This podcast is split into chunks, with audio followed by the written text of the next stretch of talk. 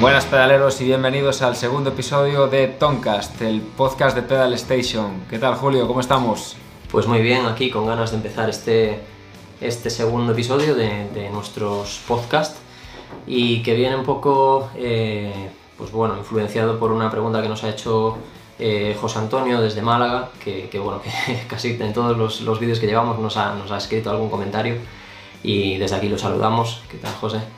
Y nos preguntaba eh, en uno de estos vídeos, eh, pues bueno, cuál era nuestra recomendación o cómo hacíamos para tocar en casa a un volumen eh, tolerable, ¿no? Eh, que yo creo que es algo que, todos los, los, que tenemos, bueno, pues los aficionados a los pedales en algún momento hemos tenido que, pelear con ello y más que nunca, pues ahora con esto de, del COVID y la situación que tenemos. Correcto. Entonces, bueno, pues eh, para enfocar un poco el tiro de este, de este podcast, vamos, él nos preguntaba en concreto cómo hacíamos con amplificadores de válvulas y con nuestros pedales, ¿no? que, que bueno, pues siempre le suman un poco de, volumen. Y yo no sé qué, qué, es lo que te, digamos, que te motiva a ti eh, a tocar en casa, pero desde luego cuando, cuando hablamos de amplis de válvulas lo que todos queremos es pues ese sonido que cuando lo apretamos empieza ya el previo, las válvulas del previo, las válvulas de la tapa, los transformadores, eh, el, cono, el altavoz, empieza todo a, como a trabajar en conjunto ¿no? y empieza a darnos ese, ese sonido a válvulas, que es lo que realmente lo diferencia de un amplificador de transistores y que a mí precisamente es lo que más me gusta. No sé si es el mismo caso para ti.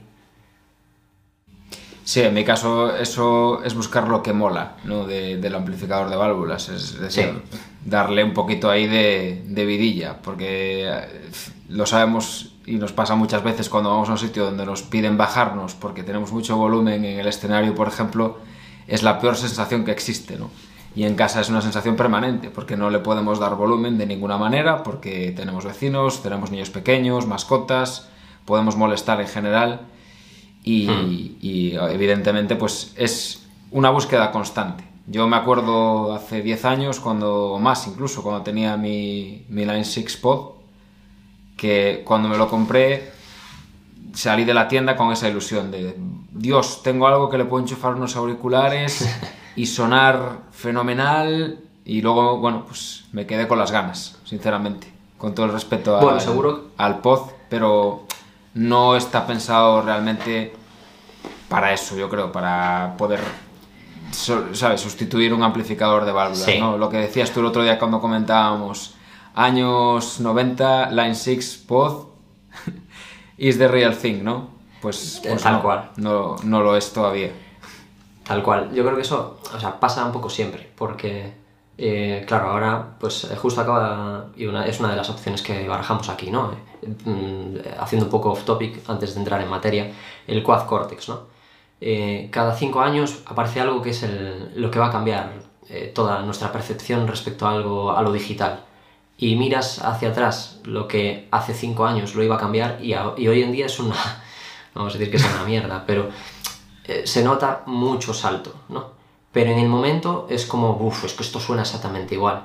Y al final acabamos viendo que, que, no, que no suena exactamente igual y es algo que acabamos desechando, ¿no? Y que la tecnología al final, eh, en el mundo digital, avanza mucho y, siempre estamos persiguiendo ese sonido, ese sonido valvular que, o tienes un amplificador de válvulas o para mí eh, pues, pues es muy difícil de sacar. Eh, incluso aunque te lo parezca y en ciertas eh, ocasiones, pues, pues no sé, no, no, no es lo mismo.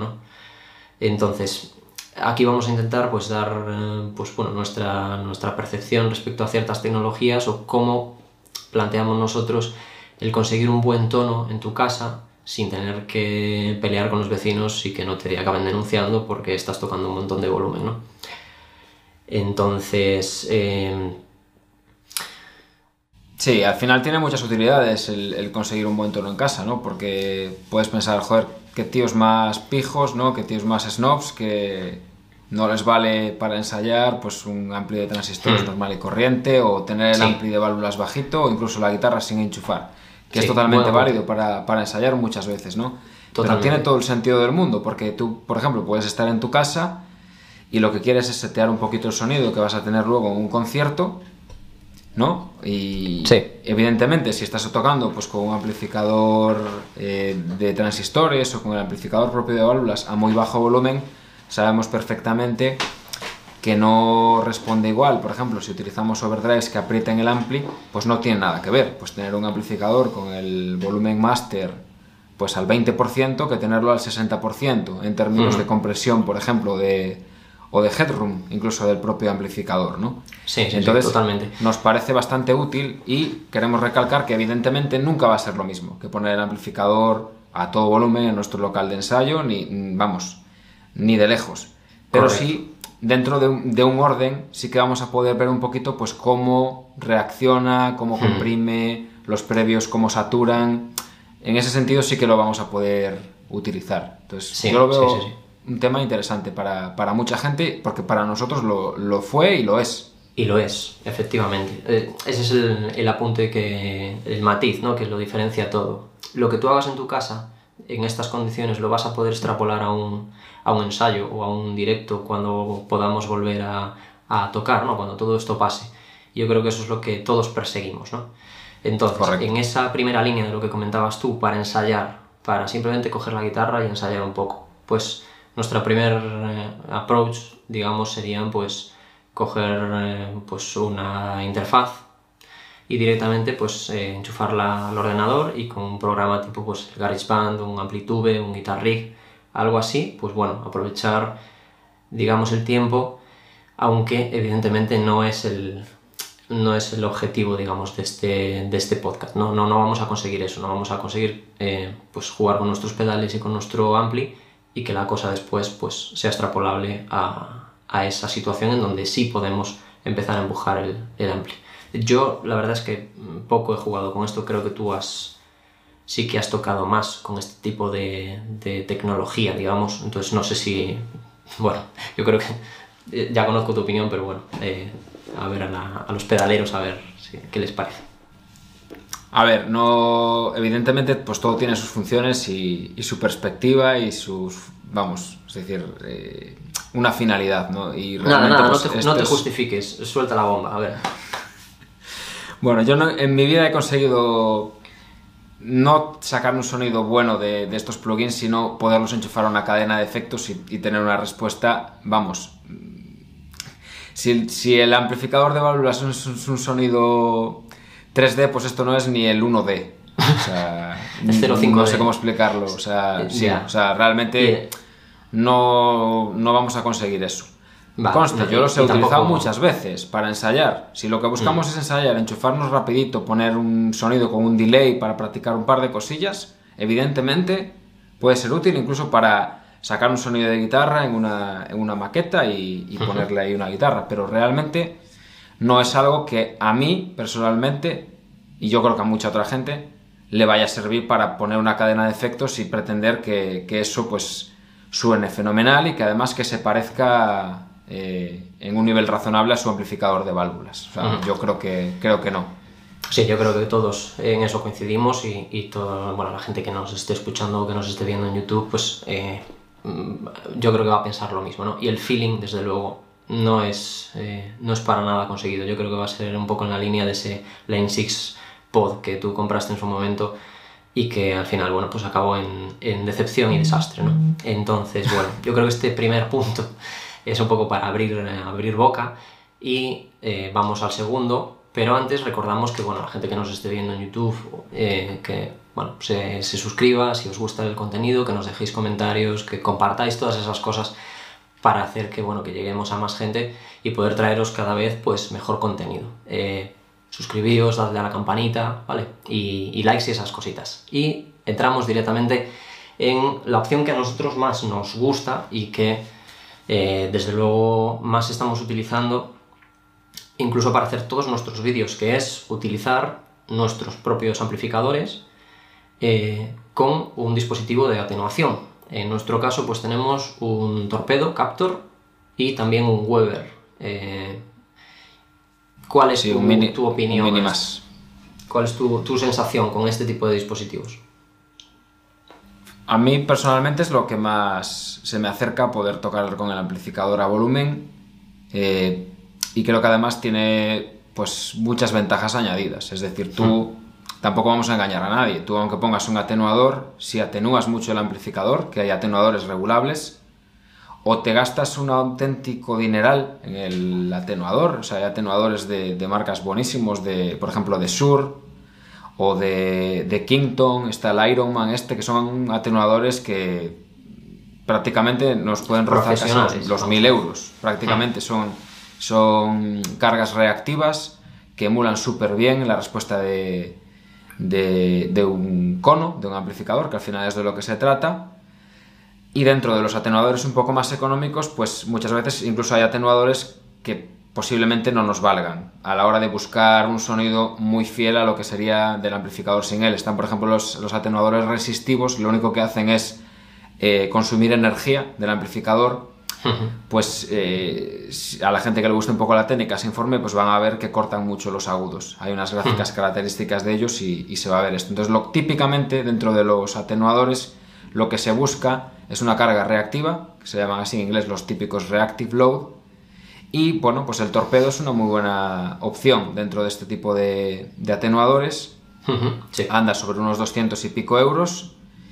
Y a mí personalmente me, gusta mucho porque aparte de atenuarnos hasta, bueno, atenuación constante de 20 decibelios, que ya es bastante atenuación, no es regulable, es constante, pero es una atenuación bastante, bastante buena, tiene la opción de coger una salida de línea y llevarlo pues a una interfaz de audio un ordenador. Y eso, como, como sabemos, pues tiene unas ventajas eh, muy buenas que, veremos. Pero en lo que es estrictamente sonido de habitación, con esto ya tenemos una ventaja muy buena, porque si teníamos un amplificador pues, de unos 20 vatios que a unos volúmenes de las 6 de la tarde, vamos a entendernos, pues lo podemos tener al 2 o al 1 y pico, pues lo podemos llevar al 3 o al 3 y medio, pues sin, muchos problemas. Es decir, salvo que tengamos a alguien muy, muy, muy, ¿no? Eh, sensible al sonido en nuestros vecinos, por ejemplo, pues yo creo que es un, es un, volumen aceptable, que es el que va a tener cualquier persona que, que, ensaye pues con una trompeta o que toque el piano o cualquier, cualquier otro instrumento sin ser la guitarra eléctrica, que al final somos los que, los que peor fama tenemos, ¿no? De, hacer ruido. Los más baterías, baterías aparte, ¿no? Sí, sí, sí. Hombre, una batería en un piso, complicado, pero sí, eh, fuera, de, fuera de los demás músicos, quizás la guitarra sea la que más, la que más molesta. Eh, para la gente que, no nos siga lo que es un atenuador, lo único que pretende es, eh, es coger nuestra salida de tanto el previo y la etapa de nuestro amplificador y es una carga que se sitúa entre la salida de nuestro amplificador y el altavoz. Incluso podemos hacer que nuestro altavoz no funcione, es decir, que no suene a través del, altavoz y sacarlo directamente, pues una salida de cascos, por ejemplo, unos, unos auriculares, con lo cual podemos ensayar de manera totalmente silenciosa, digamos, pero aún así seguimos teniendo esa interacción de los pedales con el previo y con la etapa de nuestro amplificador, que es lo interesante en realidad. Porque sí que es cierto que, eh, evidentemente, al altavoz le vamos a estar restando decibelios, con lo cual no vamos a estar moviendo el mismo aire, ni vamos a estar teniendo el mismo nivel sonoro. Digamos, es el único, evidentemente es lo que estamos buscando, atenuar esa señal, ¿no? Entonces, eh, sería el único punto, digamos, que eh, lo estaríamos dejando un poco aparte a la hora de después hacer que esto sea extrapolable a un directo o a un ensayo, ¿vale? Con más volumen. Eh, pero como acabas de decir Antonio, pues evidentemente esta es la opción más, eh, más interesante porque también nos permite, por ejemplo, pues hacer como nosotros, ¿no? Que estamos haciendo grabaciones directamente, pues sacas ese sonido, lo metes en un Wall of Sound, lo procesas, le metes mil historias, plugins adicionales y bueno, tienes un poco las dos partes, ¿no? Lo bueno del primer punto, de estos programas tipo GarageBand, que no te da ningún tipo de feeling, pero en este caso tienes lo bueno de que realmente sí estás eh, trabajando con tu amplificador y tus pedales. Por lo tanto, para nosotros es la, es la mejor de las opciones. ¿no? Y bueno, pues si encontramos alguno de estos dispositivos de segunda mano, podemos tenerlos por un precio bastante razonable y, bueno, pues ahí tenemos ya un arreglo eh, muy, muy, muy bueno. De hecho, en nuestro caso, pues es la mejor de las opciones. ¿no? En este caso, pues no sé si quieres añadir alguna cosa que se me haya podido escapar, eh, pero bueno, desde luego es lo que nosotros estamos usando, o sea que realmente pues es lo que, lo que más recomendamos a los pedaleros. Sí, a ver, hay otra cosa que es muy interesante dentro de estos dispositivos, es que, como bien dices, lo podemos llevar al ordenador, ¿no? Y ahí podemos hacer pues varias cosillas que en algunos casos pues son truquillos de andar por casa, pero que nos pueden funcionar, ¿no? Eh, por ejemplo, eh, cosas que se pueden hacer con los atenuadores. Pues eh, una cosa que podemos hacer para tener una atenuación extra, si tenemos un amplificador que está optimizado para una salida de 8 ohmios, por ejemplo, Podemos buscar un atenuador que tenga 16 ohmios, que en principio lo que va a hacer es que a nivel de impedancias es un poquito más alto que lo que pide el amplificador, pero generalmente eso se puede hacer. Lo que no debemos nunca es poner una impedancia más baja. Efectivamente. si ponemos una impedancia más alta, que es muy importante este tema de las impedancias, nunca trabajar con el ampli sin enchufarle una carga, porque lo podemos quemar directamente. Siempre que vayamos desde lo que nos marcan por encima, no vamos a estropear nada y cuanta más impedancia le pongamos, lo único que vamos a hacer es que pase menos corriente y por lo tanto tenga menos potencia, es decir, menos rendimiento el altavoz. Entonces, de alguna manera, aparte de la atenuación que va a hacer el propio atenuador, pues vamos a tener esa atenuación natural, por decirlo de alguna manera, porque al ampli estamos metiendo más carga que para la que está optimizado para que dé la máxima potencia, ¿no? Pues por ejemplo, pues los 20 vatios. Correcto. Eso es un truco. Otro truco que está bien, pues por ejemplo, eh, para este caso pues necesitaríamos un, atenuador variable. Nosotros tenemos el Weber Minimas, que es un atenuador sencillito, pero es variable a diferencia del, torpedo. Entonces lo bueno que tiene es que podemos atenuarlo al máximo. Es decir, llevarlo prácticamente a que... En su impedancia te refieres. O en cuanto a la tiene, Tiene, tiene una impedancia variable que la podemos seleccionar a 4, 8 eh, y 16 ohmios, pero aparte tiene un reostato que lo puedes ajustar para que eh, cargue lo máximo posible al, amplificador. Es decir, podemos hacer que consuma prácticamente toda la energía que genera el amplificador. Entonces, ¿qué pasa? Que por el cono del ampli va a sonar muy muy bajo. Prácticamente no se va a oír. Entonces, con eso podemos regular cuál es el volumen final que queremos en el cono del ampli. Pero como tiene salida de línea también, eso está muy bien, porque nosotros podemos sacar de la salida de, línea del atenuador, lo podemos llevar a la interfaz y a nuestro eh, programa de, edición, donde le pongamos eh, pues un cargador de IRs, que ahora, ahora vamos un poquito más ahí dentro, pero siempre vamos a tener la señal analógica, aunque sea un volumen más bajo. Entonces eso va a hacer que la respuesta sea súper, súper fiel y súper orgánica a lo que vamos a tener realmente. Porque vamos a poder tener el amplificador ahí, pues, sonando por su cono. Siempre hay que decir que, evidentemente, cuanto más bajemos el volumen, en general en estos eh, atenuadores que son baratos, pues más agudos vamos a perder. Sí, vamos a perder un pues poquito de, de, tono en las frecuencias altas, es cierto. Correcto. Pero esto realmente lo podemos linkar con el tema de enchufarlo al ordenador. En el momento que lo enchufamos al ordenador y aplicamos pues eh, un cargador de IRs, como puede ser por ejemplo Wall of Sound, que es un programa gratuito que nos podemos bajar de, internet y lo único que tenemos que pagar son los, los conos que queramos, pues un V30, un Emines, lo que sea, pues podemos hacer sonar el amplificador por su cono a un volumen muy bajito y después del ordenador pues sacar por ejemplo unos auriculares y entonces ahí devolvernos esas frecuencias altas. Si son unos auriculares abiertos, los típicos AKG 240, que son abiertos, que te dejan escucharlo de fuera, pues al final tienes una mezcla, ¿no? Entre el cono y los, y los auriculares. Y pues yo muchas veces lo, utilizo para ensayar y me parece que está, que está guay. Es una buena opción. Sí, señor. Pues hasta aquí los trucos del tío Antonio. y pasamos directamente al tercer punto, que es un punto interesante lo que acabas de decir, que en este caso siempre mantenemos una señal analógica. Y para nuestros amigos latinoamericanos, cuando hablamos de cono, vosotros le llamáis parlante, ¿vale? Es el altavoz del propio, del propio amplificador cuando hablamos de un combo. Eh, y nos vamos directamente al punto 3, que es utilizar dispositivos pues, eh, como el Helix HX Stomp o el Floor Kemper o el que está ahora muy de moda, que acaba de salir, es el Quad Cortex, eh, como dispositivos digamos de sustitución a nuestro amplificador. Digamos que este es un, es una opción eh, más cara, ¿vale? Porque, porque bueno, pues eh, de todos estos el más barato es el Helix Stomp y anda en torno a unos 400 y pico euros y ya cuando nos vamos al Kemper o a, la Helix Flor pues eh, estamos por encima de los 1200, 1500, 1600 euros. Entonces, también es cierto que nos dan muchas más opciones en cuanto a que podemos pues, bueno, tener ahí un montón de efectos también en esos propios dispositivos. Entonces nos dan un montón de opciones a mayores, pero si nos centramos solo en lo que es la parte de que nos sustituyan al ampli, este tipo de dispositivos pueden hacer una captura de nuestro amplificador que tengamos en casa. Entonces digamos que estamos digamos, haciendo una emulación ¿no? de nuestro amplificador, con lo cual esa reacción de nuestros pedales ante un Kemper, por ejemplo, va a ser muy muy similar a la que tendríamos con nuestro amplificador real.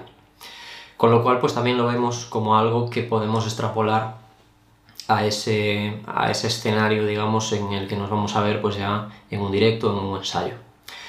Em, también es cierto que aquí necesitaríamos directamente o enchufarnos a, nuestra interfaz de audio y sonar por unos eh, altavoces de estudio o tener un power caf.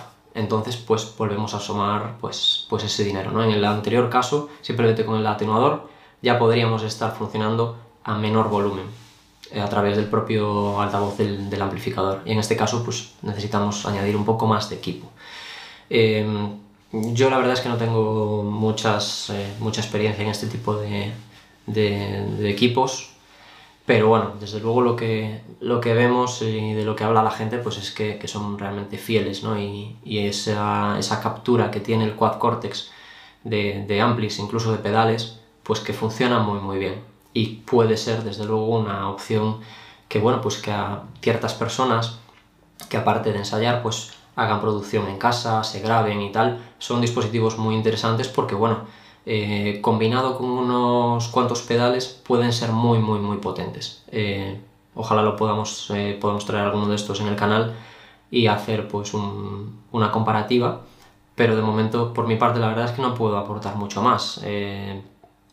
No sé, no sé tú, Antonio, si...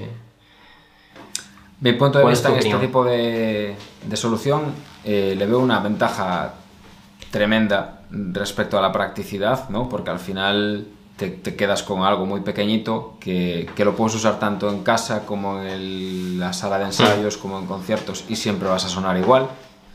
Y luego, bueno, pues comprándole una, una Power Cup que al final, bueno, pues también es un dinero, pero estamos hablando a lo mejor pues de 500 euros o una cosa así. Sí. Pues ya tienes un ampli, entre comillas, ¿no? Porque tienes un cono que te va a responder de una manera similar a la de un ampli y tal. Pero si nos vamos a la parte un poco de la gente que ya tiene un ampli de válvulas y lo que busca solución, yo creo que es más económica la primera, la primera solución, el tener un atenuador, o si nos vamos a una solución de estas, de modelado, ir a algo un poquito más pequeño, no irse a, por ejemplo, a un Kemper o a, un Helix Floor, que son grandes, sino, por ejemplo, irnos a algo más tipo un Helix Stone, que es pequeñito, que al final te puede entrar en tu pedalera, o los recién, los recién salidos, el, el Mako, este que es, que es emulador, ¿cómo se llama? El... Mm, no, me acuerdo ahora cómo se llama. ah, el Walrus AC1. que es como el Strymon Iridium, básicamente.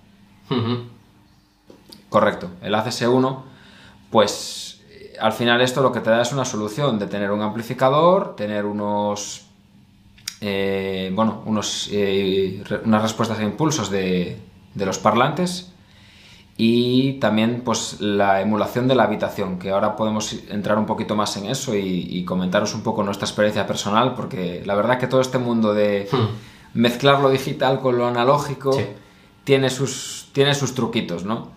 Pero bueno, estas dos soluciones, estas tres soluciones en concreto, son muy pequeñas y te las puedes llevar en tu pedalera. Entonces la verdad es que tú tener eso en tu pedalera, que pues son las 10 de la noche y quieres ensayar con una calidad más o menos buena, te coges los auriculares, te los enchufas ahí y no tienes ni que, ni que coger el, el altavoz. Y a mí es algo, el, perdón, el amplificador. Y a mí es algo que la verdad que, voy, en cierto modo, aunque soy muy clásico y me gustan los amplis de válvulas y, y me gusta, bueno, eh, darle caña, pues yo creo que también es algo muy, muy curioso para mí, ¿no? El tener todo en una cajita pequeña y que, joder, además tiene una, Tiene una La verdad que sí que son interesantes. Y, eh, bueno, nosotros que tenemos también un dúo, este tipo de soluciones están muy bien, ¿no? Sobre todo porque, eh, bueno, con una pedalerita pequeña y a lo mejor, pues, un...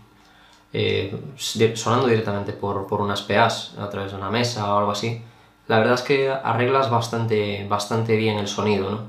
Eh, nosotros tenemos experiencia en utilizar un Mover Radar, lo que pasa que, bueno, lo hacíamos un poco, un poco mal, a medias mal, ¿no? Eh, y no le estábamos metiendo un, previo en condiciones, un pedal que funcionara como previo, entonces el sonido pues no acababa de gustarnos, ¿no? Pero sí que es cierto que, que bueno, parece que, que estos, evidentemente un Iridium, pues ya estamos hablando de, no sé, 400 y algo euros, eh, más o menos. Entonces, bueno, no es la opción más barata, pero sí es cierto que como portátil, pues eh, muy, muy poquitas cosas, la verdad es que te, te, van a, te van a hacer esa función, sin tener que eh, cargar con un portátil, con un ordenador o algo así, ¿no? Entonces puede ser una opción muy interesante. también a, que bueno, pues que, que la gente puede, puede explorar y puede explotar, porque, porque bueno, también te puedes hacer tus IRs propias eh, y al final también es un es una herramienta que te permite eh, bueno, ir mejorando el tono ¿no? en tu casa y al final cuando llegas a un directo sí que tienes muy, muy, muy asegurado que vas a sonar de la misma manera en tu casa que en un directo. ¿no? Se sale un poco del primer objetivo de este, de este podcast que era cómo sonar con un ampli de válvulas, pero bueno, eh, creemos que es una, es una opción muy buena para alguien que a lo mejor diga, joder, pues yo la verdad es que me compré un ampli de válvulas muy muy grande eh, y la verdad es que, bueno, con uno mucho más pequeñito me hubiera valido o incluso con una de estas opciones y una, y una pantalla, ¿no? Una, una, un cap, pues un 1x12, un 2x12, eh, pues puede ser una opción muy, muy, muy interesante. A mí lo que me gusta de esto sobre todo es lo que comentaba antes. Nosotros cuando eh, empezamos a fozar con las IRs, ¿no? con el, con el Moe Radar, y hmm. al final lo acabamos vendiendo los dos, porque yo creo que no entendíamos muy bien todavía en aquel momento cómo, cómo trabajar con él, ¿no? que al final es un poco... También es, dedicarle tiempo a las cosas y no solo llegar a enchufar y ya está, ¿no? Pero un poco el tema es que eh, al final una IR es una emulación de algo. No tiene por qué ser solo el altavoz. Tú puedes tener una IR de un altavoz, pero la IR de un altavoz al final es simplemente algo que estamos emulando, que es poner un micrófono delante de un altavoz pegado a un altavoz, ¿no? Entonces, si nosotros fuéramos físicamente a poner la oreja al altavoz, esto no lo hagáis en casa, pues probablemente no nos gustaría el sonido, porque al final eh, nosotros estamos acostumbrados, al igual que nos oímos nuestra propia voz, cuando luego nos oímos grabados, nos oímos raros, pues pasa un poco lo mismo. Estamos acostumbrados a ir a un amplificador con una reverb de habitación, con unas interacciones, unas reflexiones del sonido, que una IR simple de, digamos, de un altavoz no va a tener. Entonces, lo bueno que tienen estos eh, dispositivos de, de, Strymon y de, y de Walrus, que directamente lo podemos conseguir con el Helix, pero no de una forma tan, tan fácil, es que tienen un dial donde puedes darle el volumen de lo que quieres que, digamos, rebote en la habitación. Entonces, de esa manera, aunque enchufemos los auriculares, no vamos a tener esa sensación de estar metidos dentro de una caja, encerrados con el amplificador, vamos a tener una sensación como de, espacio. Y eso va a hacer que cuando queremos tocar de una manera eh, totalmente en silencio, pues podamos tocar con un sonido y con un feeling y con una inspiración un poco buena. Y a mí eso es lo que me, me, convence mucho de esta, de esta solución. Sí, sí, sí. El feeling sí que va a ser totalmente distinto, ¿no? Parece como que el sonido va a ser, bueno, pues va a ser un 2.1 prácticamente, ¿no? Cuando utilizas así más, más 3D, más, más interactivo, más envolvente, ¿no? Entonces, bueno, es más motivador, digamos, que también era uno de los puntos que, que queríamos cubrir al principio y es que lo que tú consigues sonar en tu casa, pues bueno, te motive al día siguiente volver a enchufarte y bueno, pues fuchicar un poquito en, los potenciómetros de tanto del ampli como de los pedales e ir poco a poco mejorando, mejorando ese sonido, ¿no? Y... La verdad que me están entrando ganas de hacer un vídeo solo de, de IRs y de truquillos para darle un poquito de, de, vidilla y de naturalidad al sonido. Sí. No quiero, no quiero dar a entender que solamente con el Iridium o con el Walrus podemos hacer todo este truco de la habitación, porque evidentemente con un programa de, de producción y con el plugin este Wall of Sound podemos hacer eso y 20 cosas más. Y 100.000. Pero, pero, de manera tan sencilla esto tan es un potenciómetro. Claro. Simplemente. Es simplemente pues un switch eh, y darle un potenciómetro, ¿no? Para arriba. Y bueno, hasta que estés contento con el sonido. Entonces también eso hay que tenerlo en cuenta. Eh, es una opción un poco no tan, no tan barata, pero que es mucho más sencilla de, de utilizar. ¿no? A veces esa sencillez pues también nos facilita un poco la vida. Y yo creo que ya vamos un poco al punto final, eh, que, que, bueno, que además en breves pues, los vamos, vamos a traer uno de ellos en concreto, y, y que son pues estos amplificadores eh, en formato pedal, ¿no? que, que bueno, pues ahora eh, parece que hay un poco más de, más de oferta en el mercado. Hace ya unos años eh, salió el, el, Blue, el Amp One de Blue Guitar y este, este año, bueno, ya el año pasado, la compañía Thermion, que es española precisamente, sacó el Thermion Zero, que precisamente lo tenemos aquí, que son, eh, pues bueno, amplificadores, eh, en este caso, pues son un amplificador eh, de transistores, que, mmm, bueno, pues van a tener lo bueno de ser algo analógico, no como los Walrus o el Strymon que comentabas, que es portátil, por llamarlo de alguna manera, digamos, es eh, para la intención es tenerlo o en tu pedalera o justo al lado de la pedalera y tener una pantalla detrás, eh, una 1x12 o 2x12, en este caso es estéreo, con lo cual, pues bueno, tenemos esa ventaja, ¿no? Eh, y además vamos a tener pues ventajas sobre un amplificador normal, como por ejemplo, pues que tengas salidas emuladas con salida XLR, con lo cual nos va también a facilitar un montón eh, lo que es la grabación en casa. Si, si, nos queremos hacer un pequeño home studio, pues también nos va a facilitar muchísimo, muchísimo esto. ¿no? Y la ventaja de este tipo de amplificadores respecto a uno de válvulas es que eh, pues te puedes evitar un poco esa parte de la, del atenuador, digamos, ¿no? porque su respuesta va a ser un poco más, más lineal, a pesar de que la reacción a tus pedales, pues eh, bueno, como mostraremos en, los, en, en el vídeo que hagamos del Cero, pues va a ser muy, muy similar a la de una válvula, ¿no? va, va a tener esa, esa reacción entre pedal y amplificador, que es la que realmente nos gusta ¿no? de un amplificador de válvulas. Correcto. Y además yo creo que te gusta y mucho el cero, ¿verdad? Me gusta sí? y mucho. De hecho, bueno, eh, ya, ya, lo diremos en el, en el vídeo que hagamos, pero bueno, me gusta mucho. Digamos que igual, igual se queda conmigo durante un tiempito. Sí, no, a ver, la verdad que eso, estar, estando acostumbrados a, a, equipos digitales, ¿no? que al final pueden ser muy buenos, evidentemente, pero te tienes que dejar un dineral y además pues vitaminarlos de alguna manera, pues con un Power Cup o bueno, varias cosas, el poder encontrarte algo pequeñito como, como es esto y que además, Dios, cuando lo estábamos probando es que podías tocar un volumen, pues eso, equivalente al de un ampli de válvulas, pues al 2, al 1 y pico, uh -huh. Pero una respuesta al sonido como si el ampli lo tuviésemos al 4, es decir, Efectivamente. tenía su compresión, era orgánico, rompía cuando le dabas fuerte a la guitarra, tenía uh -huh. su dinámica, es decir, eso es muy complicado de, de, obtener, incluso aunque, pues por ejemplo, metamos unas, pues unas loadbox, lo llevemos al ordenador, le pongamos varias IRs y demás, llega un punto que tú el amplificador de válvulas o lo atenúas mucho o no le vas a poder dar muchísimo volumen. Y aquí te olvidas de todo eso directamente. Sí. Es decir, tienes el amplificador, lo enchufas, puedes enchufarlo a, pues eso, a, un, a, una caja, incluso a tu propio amplificador le desconectas el, el altavoz y se lo enchufas. Uh -huh. Correcto. Y tienes un volumen pues totalmente razonable. Sí. Y que además te lo puedes llevar contigo para, para luego tocar. Entonces es un poquito el concepto, es parecido al que comentamos antes de del Strymon y del Walrus y del Xtomp, pero digamos totalmente analógico. Correcto, yo creo que esa es la principal vamos a tener menos opciones, pero, pero bueno, yo, yo creo que, que, la verdad que estos, bueno, cada vez salen herramientas que hacen que nos acerquemos un poquito más a, ¿no? a, al paraíso, que es sí. tener un amplio de válvulas a todo volumen, que es lo sí, que nos gusta sí, a todos.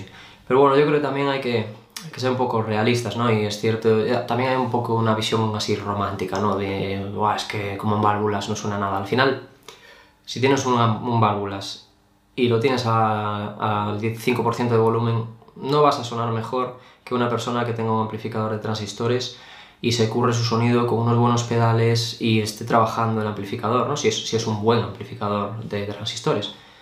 Eh, porque al final es lo malo de las válvulas, es que tienen que estar trabajando ¿no? en ese sweet spot, en ese, en ese punto en el que todo está eh, pues ahí apretado. ¿no? Entonces al final lo importante Correcto. es pues eso, que cada uno encuentre su sonido. ¿no? Y yo creo que con esto pues bueno, ya vamos terminando y a mí, bueno, nos gustaría, ¿no? A los dos, pues que la gente que nos ve en YouTube y, y, que nos escucha en los podcasts, que nos deje sus comentarios y, y saber, pues bueno, conocer cómo, cómo hacéis vosotros para, para sonar bien en casa, ¿no? Conseguir ese tono eh, que, que, a vosotros os motiva a seguir tocando y, y, que hace que al día siguiente pues, pues volváis a enchufaros y disfrutéis de ese sonido, ¿no? Dejadnos vuestras impresiones y, y bueno, no sé, Antonio, si quieres añadir alguna cosa más, pero yo estoy, me voy a acabar la cerveza y, y listo. A mí me gustaría acabar con una pregunta, Julio. A ver. De todas estas opciones que hemos comentado, no te digo quedarte con ella, pero ¿qué te gustaría probar mañana? Si alguien te, te envía algo, ¿tú con qué, con qué te quedarías por curiosidad o porque lo quieres probar?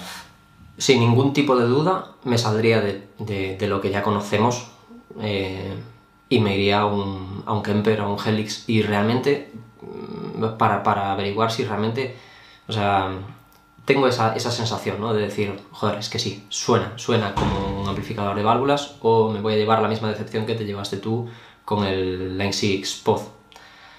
Entonces, si alguien me dijera, oye, eh, ¿cuáles de estas opciones quieres probar? Eh, ¿Un atenuador como el que ya tienes, pero profesional? ¿O un Helix? Pues a un Helix, sin duda, de todo esto. Yo creo que también. Yo la verdad que me gustaría mucho probar el Quad Cortex, por ejemplo, uh -huh. o el Helix Floor, uno de estos, porque, en fin, a ver, clarificando un poco ya, ya para terminar, el Line 6 no es que sonase mal de, de por sí, el problema es que enchufándole unos auriculares simplemente, sí. pues no tenía los, la, los IRs que podemos tener ahora, entonces, sí. pues claro, evidentemente sonaba pues como, un, como una caja, ¿no? Entonces, al final, lo que te pedía el Line 6 era desactivarle todos los previos, todos los caps y solo trabajar con los efectos que, bueno, para el año que era, pues no estaban mal, ¿no? Sí, sí. Pero bueno, ya después de clarificar eso, yo la verdad que estoy totalmente contigo. Me gustaría ir a la otra dimensión totalmente y no tampoco hacer esto que a veces se hace de, bueno, vamos a intentar a ver si suena igual o no suena igual. Al final, dos amplificadores mm, de cierta diferencia de tiempo entre ellos, pues un ampli del 2005 y uno del 2015, a lo mejor pues lo fabrica en otro sitio, le han cambiado ciertos componentes y ya no suena exactamente igual uno mm, que otro, ¿no? Sí. Porque nos entendamos. Entonces, al final, lo importante es que tú lo tengas, lo enchufes y cuando lo estés tocando que te inspire, que te dé esa sensación de, de potencia que tiene un ampli de válvulas, de compresión, ese lazo de feedback que es muy difícil de, de, de emular cuando sobre todo tocas con, con auriculares, ¿no? Pues, pues me, la verdad que sí que me gustaría mucho probar, probar esa otra cara de la moneda, ¿no? Pues nada, si alguno de esas compañías nos está escuchando o viendo, pues que nos mande uno de sus productos y, y, y lo probamos. Yo creo que vamos a estar encantados de hacer una, dos o tres reviews para, para ver si realmente pues, nos convence o no. Efectivamente. Pues nada, sin más, nos despedimos de este segundo episodio de Tomcast. Pues nada, pedaleros, un saludo. Un saludo.